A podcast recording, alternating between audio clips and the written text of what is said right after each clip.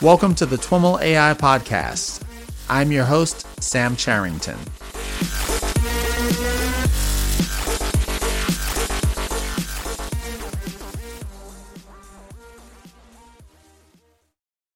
Joe, welcome to This Week in Machine Learning and AI. Hi, Sam. It's a pleasure to be here. Well, it's great to have you on the show. You reached out, I believe, following uh, maybe an article or something I wrote up in my newsletter on the healthcare space and my interest in further exploring it and offered to help out. Um, so I'm really glad to have you on the show. And why don't you start by telling us a little bit about uh, what you're doing at uh, NHS and, and your background and kind of how you got involved in applying ML and AI in healthcare.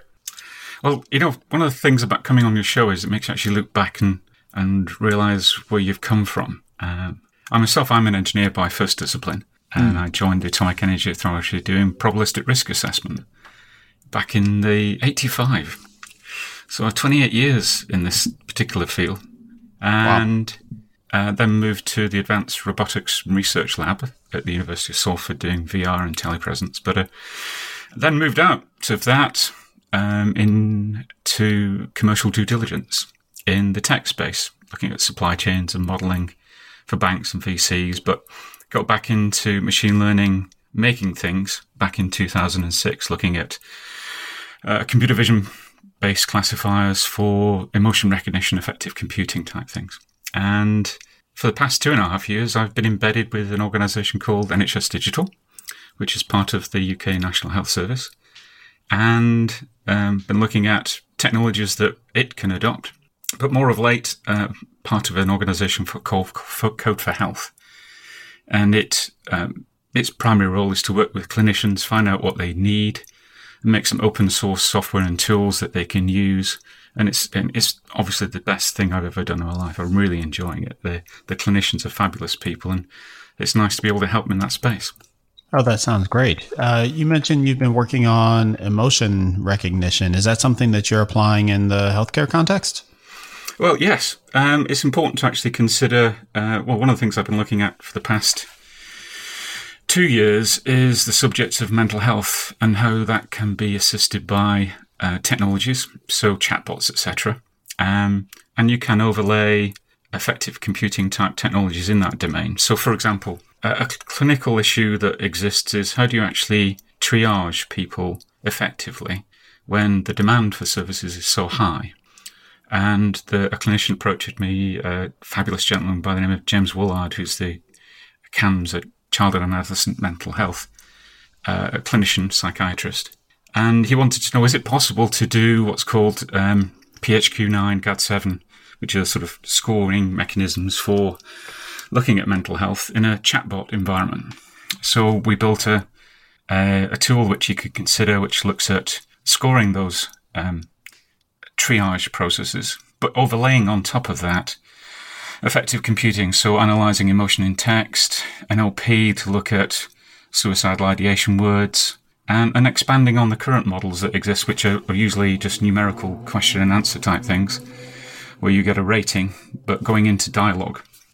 Because um, I think the future does probably lie in augmenting services using these types of technologies has that project gone into production use? Is it live and uh, are patients interacting with it? It's currently out with clinicians and the supply chain that could potentially use it. Obviously, okay. it's, it's a, an open source piece of software, so anybody can use it. But there are existing providers for uh, mental health services and uh, triage in Britain, and we're saying to them, look, here it is, play with it, use it, test it, and if you find it of value, here's the code, fill your boots, crack on. But obviously, nice. it would need to go through um, some rigorous testing, not least because it would be a change of clinical practice. And uh, so I think it's early days. I think it'd be fair to say it's very early days. Uh, you said it's it's open source. Are the the models that you're using open source as well, or just the chatbot platform itself? Uh, everything, the code, um, the manual, uh, everything is open source. Okay. The, the real code for health is to actually produce things that people can use quickly, where there's no license agreements, etc. So it's it's a it's great. I feel a little bit like Father Christmas. A clinician comes to me and says, "Can I can I do this?" And what's the art of what's possible? And and I can show them. So it's great to build things in the NHS. Just prior, you mentioned uh, or alluded to the process of bringing new products, projects to market in the healthcare sphere. Um, maybe it's worth taking a step back and kind of starting there and having you talk a little bit about your experiences with machine learning and AI in general uh, at NHS and, and at in healthcare and getting projects out to clients. Okay. Well, I, I think, um, like most engineers, you think you can solve problems and you go ahead and solve problems. I think one of the things that I, biggest learning point I have come across is asking the question, how wrong can you afford to be? Because this, this is an environment that's a bit like my early days in the 80s when we're talking about nuclear power stations. You cannot afford to, to be wrong. Right. Um, and the degree to which you could be wrong needs to be understood by both the person designing the system and also the person requesting the system. And I think most people don't, if I were set to be a broad generalization, most clinicians do not actually ask that question of themselves before they consider using machine learning and AI. So that's the first thing I've, I've learned. And one of the things I'm very keen that people start to do is to recognize that, look, how wrong can you afford to be? So let me give you an example. We have a, a system via which we uh, dispatch ambulances and medication and services in Britain. Uh, you could look at that and you could optimize the questions because that's a, an existing system that is an expert system. You could put a Bayesian ranking system in there. Uh, you could optimize that, ask fewer questions, but chances are not because you're asking fewer questions, you might get it wrong. So 80% of the time, you might get it right. 20% of the time, you might get it wrong. The risk associated with that is significant because mm-hmm. the 20% of the time you don't get it right, that might be an ambulance. So there are certain situations where there are uh, highly critical situations. Uh, for health that you, I think machine learning isn't appropriate for. But early stage t- triage for uh, low risk areas, I think it is appropriate for. But when you're building these things, the, the challenge always is how do you get hold of data to be able to build them? And I think there's a, a misconception that because the NHS has 1.7 million people in it and it's fourth largest organization in the world, that it is uh, one discrete organization and one discrete set of data sets. And in some cases that's true with public health data, etc. But most of the time they sit within um, fairly siloed groups of, of uh, NHS practices across Britain. So it's very difficult for me as a as a machine learning practitioner to say, uh, okay, you as in your trusts, will you please share your data with me, personally identifiable data? It just isn't going to happen. So I think the key skill for for myself and people who will follow on from me will be to actually get some skill base at a local level, embedded at a local level, so that people can build uh, classifiers and prediction mechanisms that can be used locally, built locally, within the boundaries and the firewall of a particular trust. Now, the only other option is to try and agglomerate all that data together, and, and Wales has been fairly successful at that with the, uh, with a, a group of organisations uh, providing details to Swansea University, so na- on a national Welsh scale. But I think one of the challenges I, I think I'm going to look at probably from May onwards is the subject of federated machine learning, because hmm. there's a better chance, I think, of that being used. And by federated, it means different things to different people, but by, by federated machine learning, I mean, let's build models, let's build models external to the NHS and apply them locally and just get the gradient descent or just get the error back. Let's see what these, the, these things work. So we're not actually looking at personal data. We're not actually looking at anything relating to anything that could define a person in, in the real world, but just looking for the success or not of the models. I think there's a better chance of being able to deploy models in that sort of environment, but it's early days. Uh, do you have a taxonomy of sorts or mental model for the different application areas within healthcare broadly or the NHS of ML and AI? I think within like an organization this size, you wouldn't be surprised to find out that it sits within text, it sits within images, and to a lesser degree, It sits within video, um, but it's primarily text and images. So, for example, if you wanted to do some analysis of drug use and drug use effect, it's very difficult for you to do anything other than natural language assessment on text within a health record system. And the taxonomies associated with uh, doing that sort of analysis that you might expect to see, like ICD-10, UMLS, uh, SNOMED, are not um, the sort of the, the, ways in which people classify a diagnosis just don't exist in these um, systems. They are just free text systems. So people are busying themselves developing um, annotation mechanisms to understand for a particular medication, these are the, the, the, likely ways in which a clinician will express those. And running uh, those algorithms to understand the effect of drugs and the effect of treatments, um, particularly in mental health. And roundabout in London, they're doing some success in that area using products like Gate and to a lesser degree GloVe, as in the natural language uh, tools. Um, okay. But within the realms of images, uh, it's very difficult because most images have also got embedded in them tools, uh, uh, techniques for maintaining uh, personally identifiable data. So an X-ray will have identifiable data in it. So we've been busying ourselves over the past three months looking at ways in which we can um, allow people to uh, label data without actually. Um, so, say we had a physiotherapist who wanted to create some label data sets for shoulder impingement. It'd be very difficult for them to create that data set um, if you don't give them, say, web-based or uh, mobile-based tools by which they can take pictures, label the data, and give that to in a controlled environment to the people who could produce the algorithms. So, yeah, labeling of data and produ- producing data that you can use for machine learning is one of the biggest challenges I think that we have, and it's not going to go away primarily because we are a very disparate organization. So it sounds like you you kind of think of things in terms of the the media type, if you will, text versus images versus video. Uh, I'm curious, even at a higher level, there are we could probably rattle off the different types of applications, but there you've you've talked about diagnostic applications, you've talked about with the ambulances, like the efficiency types of applications. I was just curious what other broad categories of applications there might exist. I imagine, you know, I, I say sometimes look at an org chart and you can figure out where you can apply it. Hmm. The same thing applies at, at the NHS um, in terms of HR and, and lots of other types of applications. Um, I think we, we need to be realistic. Um, the doing machine learning and AI on clinical subject. I would I'd break it up into two areas. What is clinical and what's process?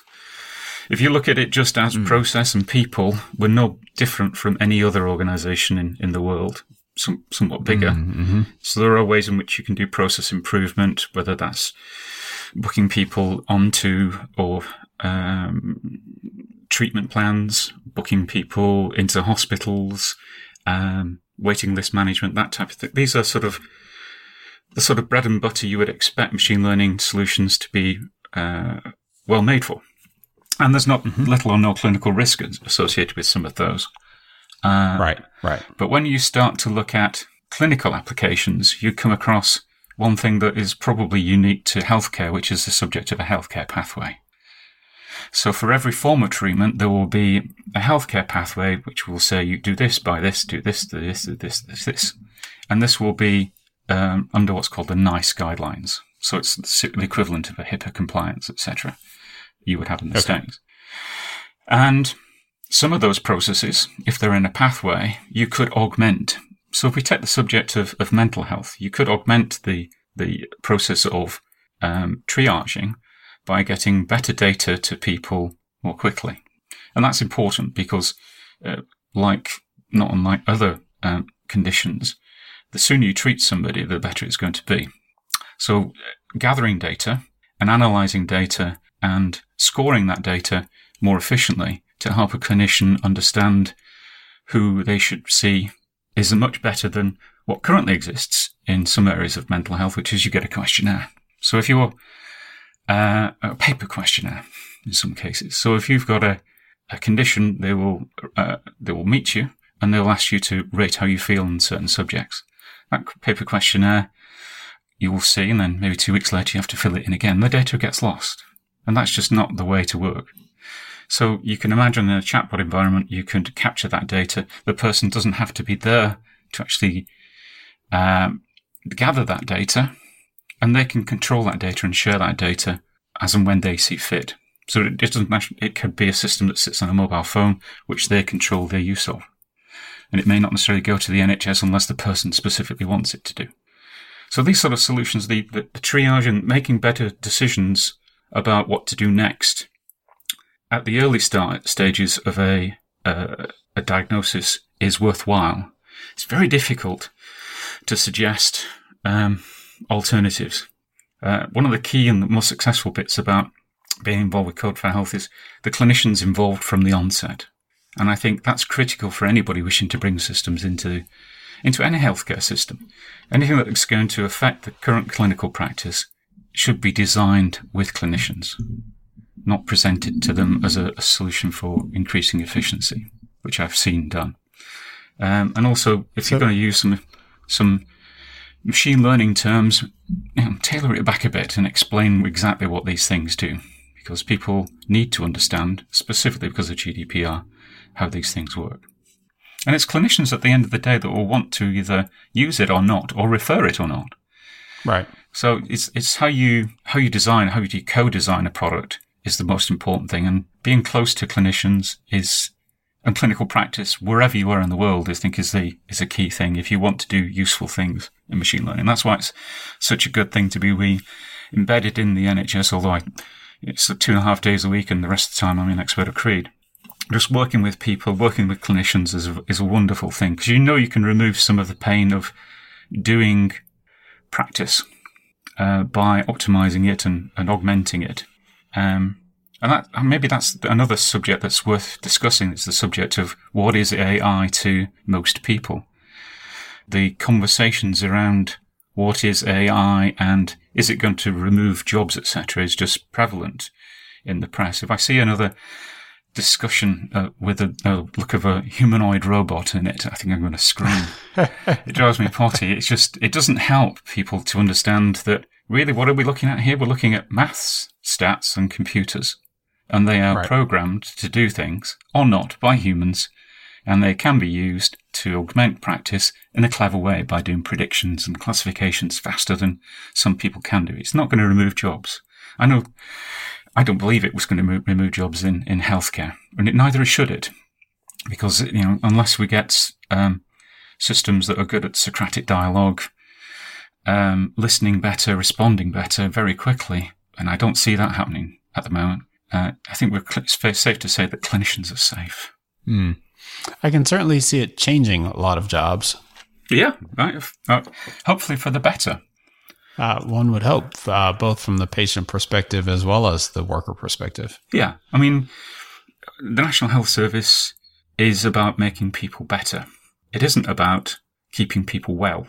Although I think increasingly people are thinking like that. Uh, so Public Health England does exist and there are various initiatives to keep people well. But I think in economies like ours that are, are very densely populated regions, um, we need to think more about how can we build AI systems that keep people well.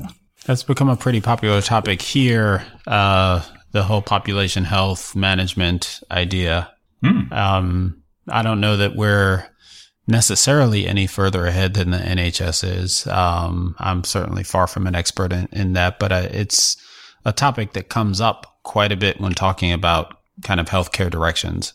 Yeah, I think if we look at what we have in our phones in terms of technology. It's wholly believable. And in my experience, we, I mean, we built emotion classifiers that can sit and are wholly powered by, this is not within the, within the NHS, but within expert degree. We build emotion classifiers that can sit in a phone and passively understand your emotional state and put it in a, in a diary that you could subsequently review. So using computer vision technologies.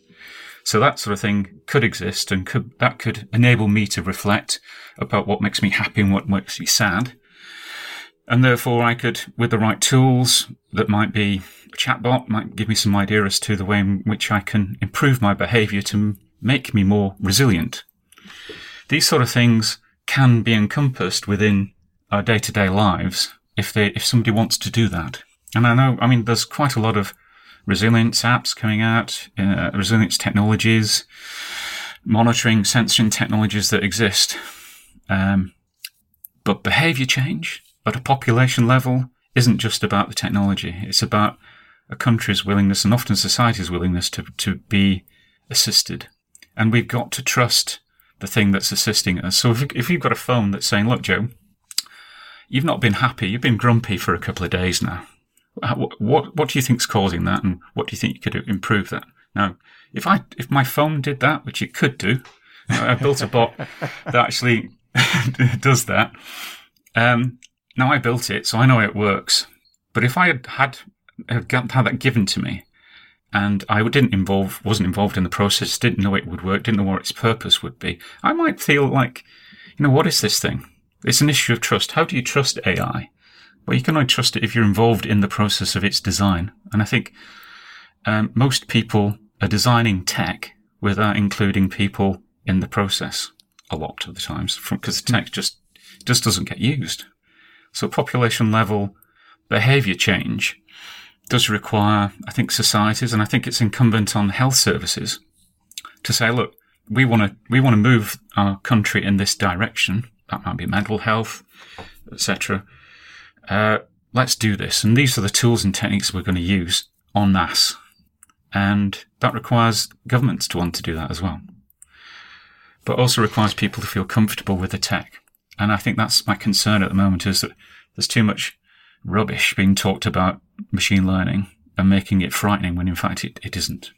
Uh, you you mentioned previously and, and, now just the, the the notion of centering this process around the clinician. What has to happen to fully enable that? Right? You know, you said machine learning is math, stats, and computers. Clinicians are typically focused elsewhere, right? Mm. What, what do they need to? Do we need to turn our clinicians into mathematicians, statistics, statisticians, and uh, computer geeks, or have you come across some uh, some interesting ways to pull clinicians into the process. Uh, and, and, do you have any hints at ways to do that at scale? So let's say um, a group of people in the NHS want to, a group of clinicians are, are wedded to the idea of doing changing customer practice within um, after a, a, clinical risk assessment of system, and let's call it chatbot for, for just because we've been talking a little bit about that.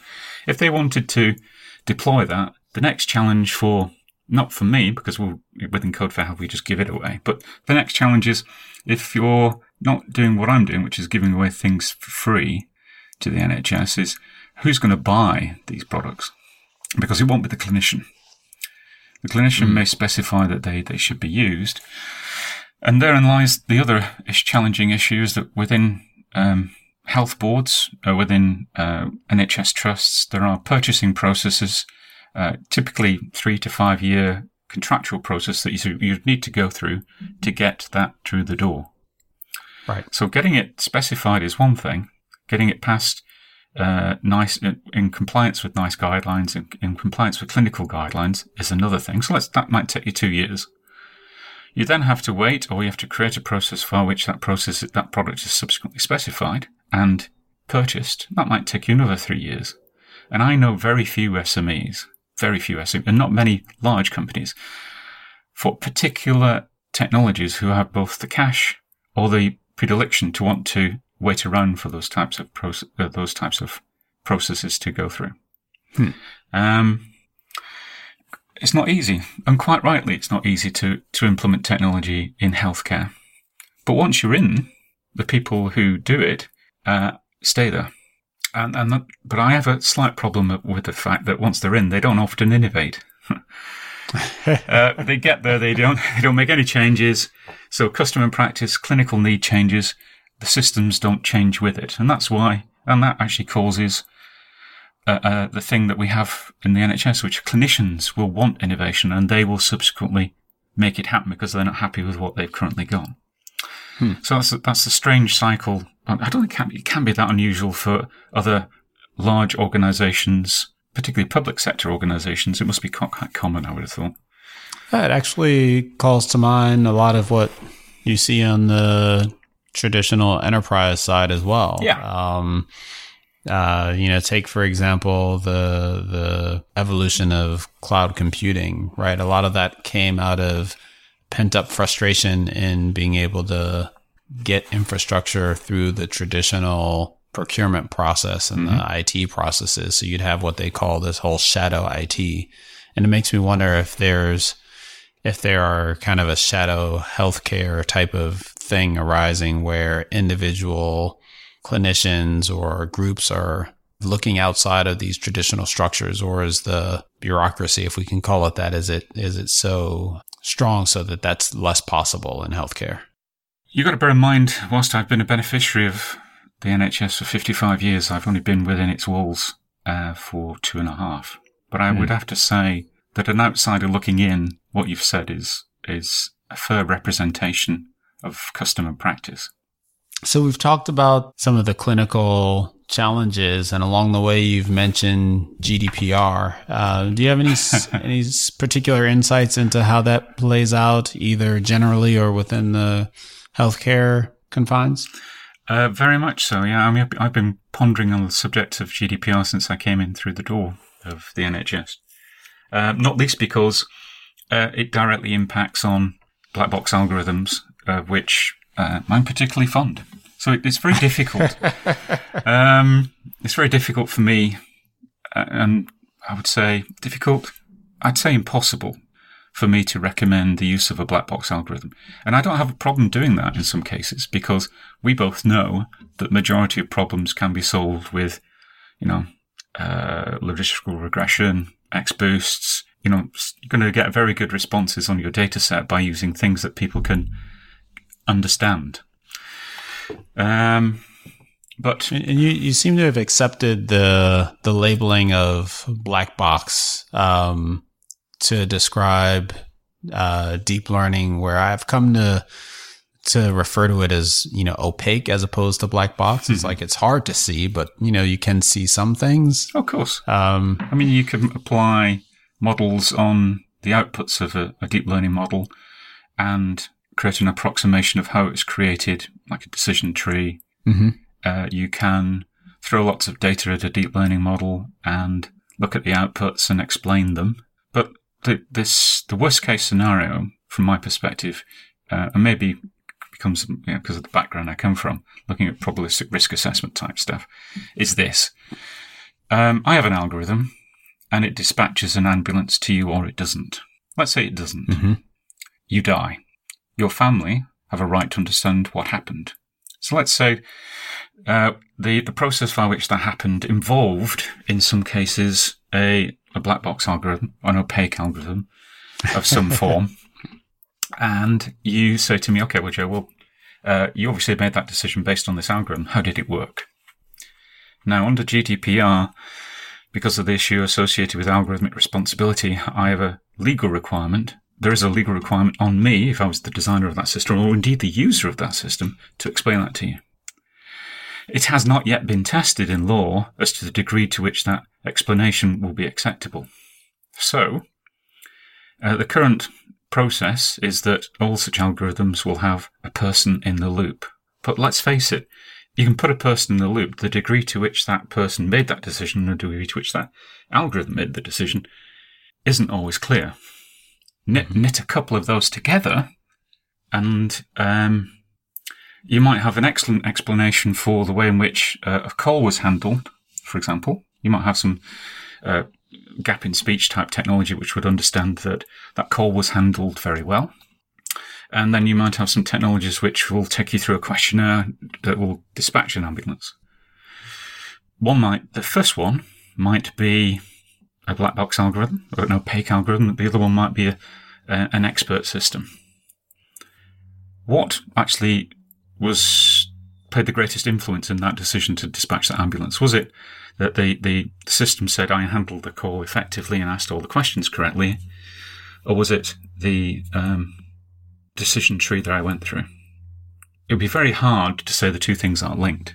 And if the former doesn't have a very good explanation that you understand, it's quite a large financial hit. I mean, it's 20 million euros potentially per instance of not being able to explain an algorithm. Hmm. Now, I don't know any SMEs in the world that are prepared to take that degree of risk. Right. Um, and that, you know, in practicalities terms, that wouldn't happen. Okay. I don't, I don't see that happening, but it's not been tested. Mm-hmm. So it's very difficult for me to suggest the widespread use of opaque algorithms because of this issue.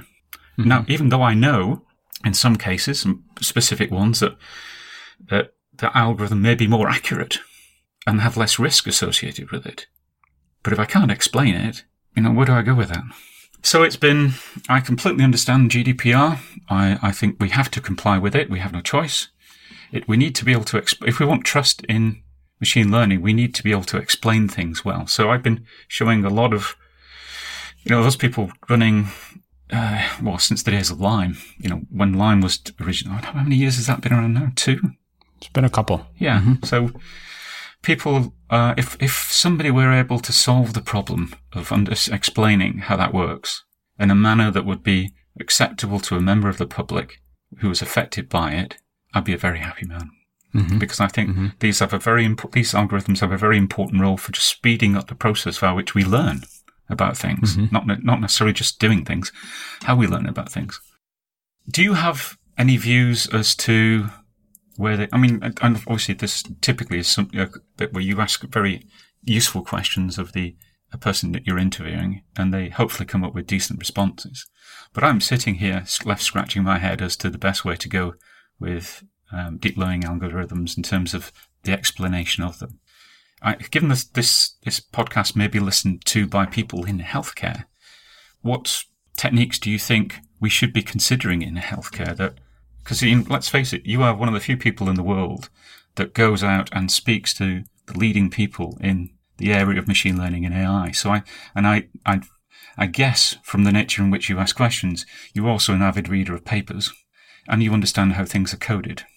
Do you have any idea as to what sort of things we should be considering?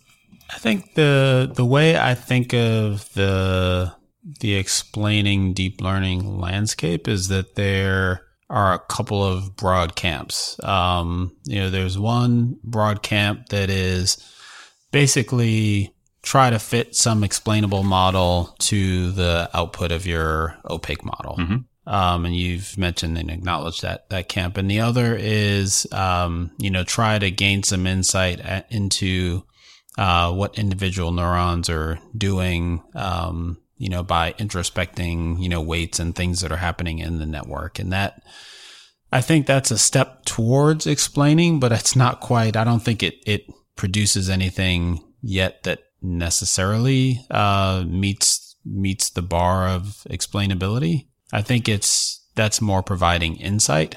So there have been a couple of, uh, I've had a couple of conversations with folks that are, that are, you know, offering software tools that aim to one way or another provide the the user who's deploying these tools with a dial that lets them dial in explainability when needed, presumably at the cost of model performance. Yeah. Um, but in a case where, you know, like at the, the NHS, then that dial will be, will be pinned all the way to one end, right? Yeah. Uh, and then I think you're, you're back to, you know, these two types of approaches and the, the various methods of training uh, like a decision tree or something like that uh, against a more opaque model is what I've heard the most of happening uh, in real life. Yeah. Well, I, I'd love it to happen, but I think the other challenge we've got is when you string a number of them together, you know, who takes responsibility for the decisions that each one of them have made? That's an interesting thing in itself. Um, mm-hmm. And if you've got a dial, how many dials can you afford to be bothered to press whilst you're waiting for an ambulance. So yeah, it's a big issue. Um, I think time will tell as to whether GDPR had a positive or negative effect on healthcare AI. At the current time, I think we need to spend more time explaining what we're doing and making less of a bogeyman. Mm-hmm. So maybe slowing things down as it is doing is a good thing. So I'm, maybe I'm being slightly pragmatic and thinking on the positive, but I think that wouldn't be a bad thing. And there are plenty of ways in which organizations can make money with deep learning algorithms. It doesn't have to be in healthcare. I think the challenge, however, when comes when you don't apply uh, opaque algorithms to um, problems that are just intractable with any other way. So when talking about computer vision type problems. Mm-hmm. So looking at a label uh, data set for, say, glaucoma images, which is what I'm going to be doing next month, and building an algorithm that could identify, um, say, features of um, those particular images that might help somebody understand whether glaucoma is, is early onset glaucoma is happening. I think the people who would like me to do it need to understand you can't do it any other way than with some form of opaque algorithm. And therefore the ramifications are going to be, it needs to be one where it's a very low risk. How far, how wrong can we afford to be on this particular subject? I think that's anybody applying AI in this sector needs to think about that first.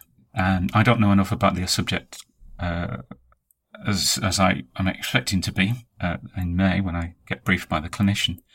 But that's the first question I'm going to ask: is how wrong can we afford to be? Yeah, there's a, a podcast I did recently with Ryan Poplin, who's a research scientist or research engineer at Google, who worked on looking at uh, at retinal fundus images and um, trying to predict. I think it was diabetes in his case, mm. and his uh, research ended up focusing on identifying potential uh, risk factors. In other words, inferring demographic information from the retinal scans, um, like uh, age and. Yes, I remember that uh, interview. Yes. Right, right. He, he, so he looked was, at a whole bunch of data sets and came up with inferences about the nature of the person that didn't relate to the condition that they were looking for. That's right. And so in that interview, there was there was an interesting tidbit about how his kind of grappling with this explainability issue in the context of being able to go back and validate these results with the with the clinicians. And you know what he suggested was that you know you've got uh, in your kind of deep neural network model you've got this layer at the end that says you know yes or no or makes a prediction of some sort. Um, but the roughest level, it sounds like what they were able to do is kind of push back a layer and uh, maybe train a layer on identifying features that are kind of known contributors to a particular condition. And, you know, it does strike me that, you know, maybe that might help us, you know, still use these opaque algorithms, but oh. pass the explainability test, I, right? The algorithm's not making the decision. Yeah. It's just provide, it's augmenting the intelligence of the clinician. I think that, that I think therein lies a, an interesting and probably important factor that we need to consider is that it's different doing healthcare research than implementing systems that augment practice. So I'm particularly focused on uh, implementing systems that can augment practice. Mm-hmm. The use of deep learning um, systems or any opaque algorithms that can improve people's understanding of causation of illness is wholly appropriate. Uh, the difficulty comes as to when somebody needs to understand why they that came to that dis- discussion. But I think it opens up uh, identifying feature sets that people clinicians need to consider in more detail, as that one did, is highly appropriate for healthcare research and and should be con- uh, considered, but um, because it wouldn't be implemented in in, in a, I don't know if this, this particular algorithm is going to be used for is it diabetic myopathy? Uh, I believe I believe so. Um, I'm not sure I got that the, term right, but um, yeah, it, it, in to, essence, to, the change in the eye when when diabetes becomes evident, blindness, right? Um, uh, to maybe to be more concrete about it, to um, you know, make up some terminology and apply it to this example, but uh, intuitively, there's a big difference between using an opaque algorithm to determine whether I have, you know, this diabetic condition based on an eye image mm-hmm. and using an ensemble, let's say, of opaque algorithms to identify, or maybe a single opaque algorithm to identify features that may be difficult for me as a clinician to identify or time consuming but to kind of raise the flags and say, well, you know, there's this kind of vein structure, there are these kind of spots, there's this kind of coloration.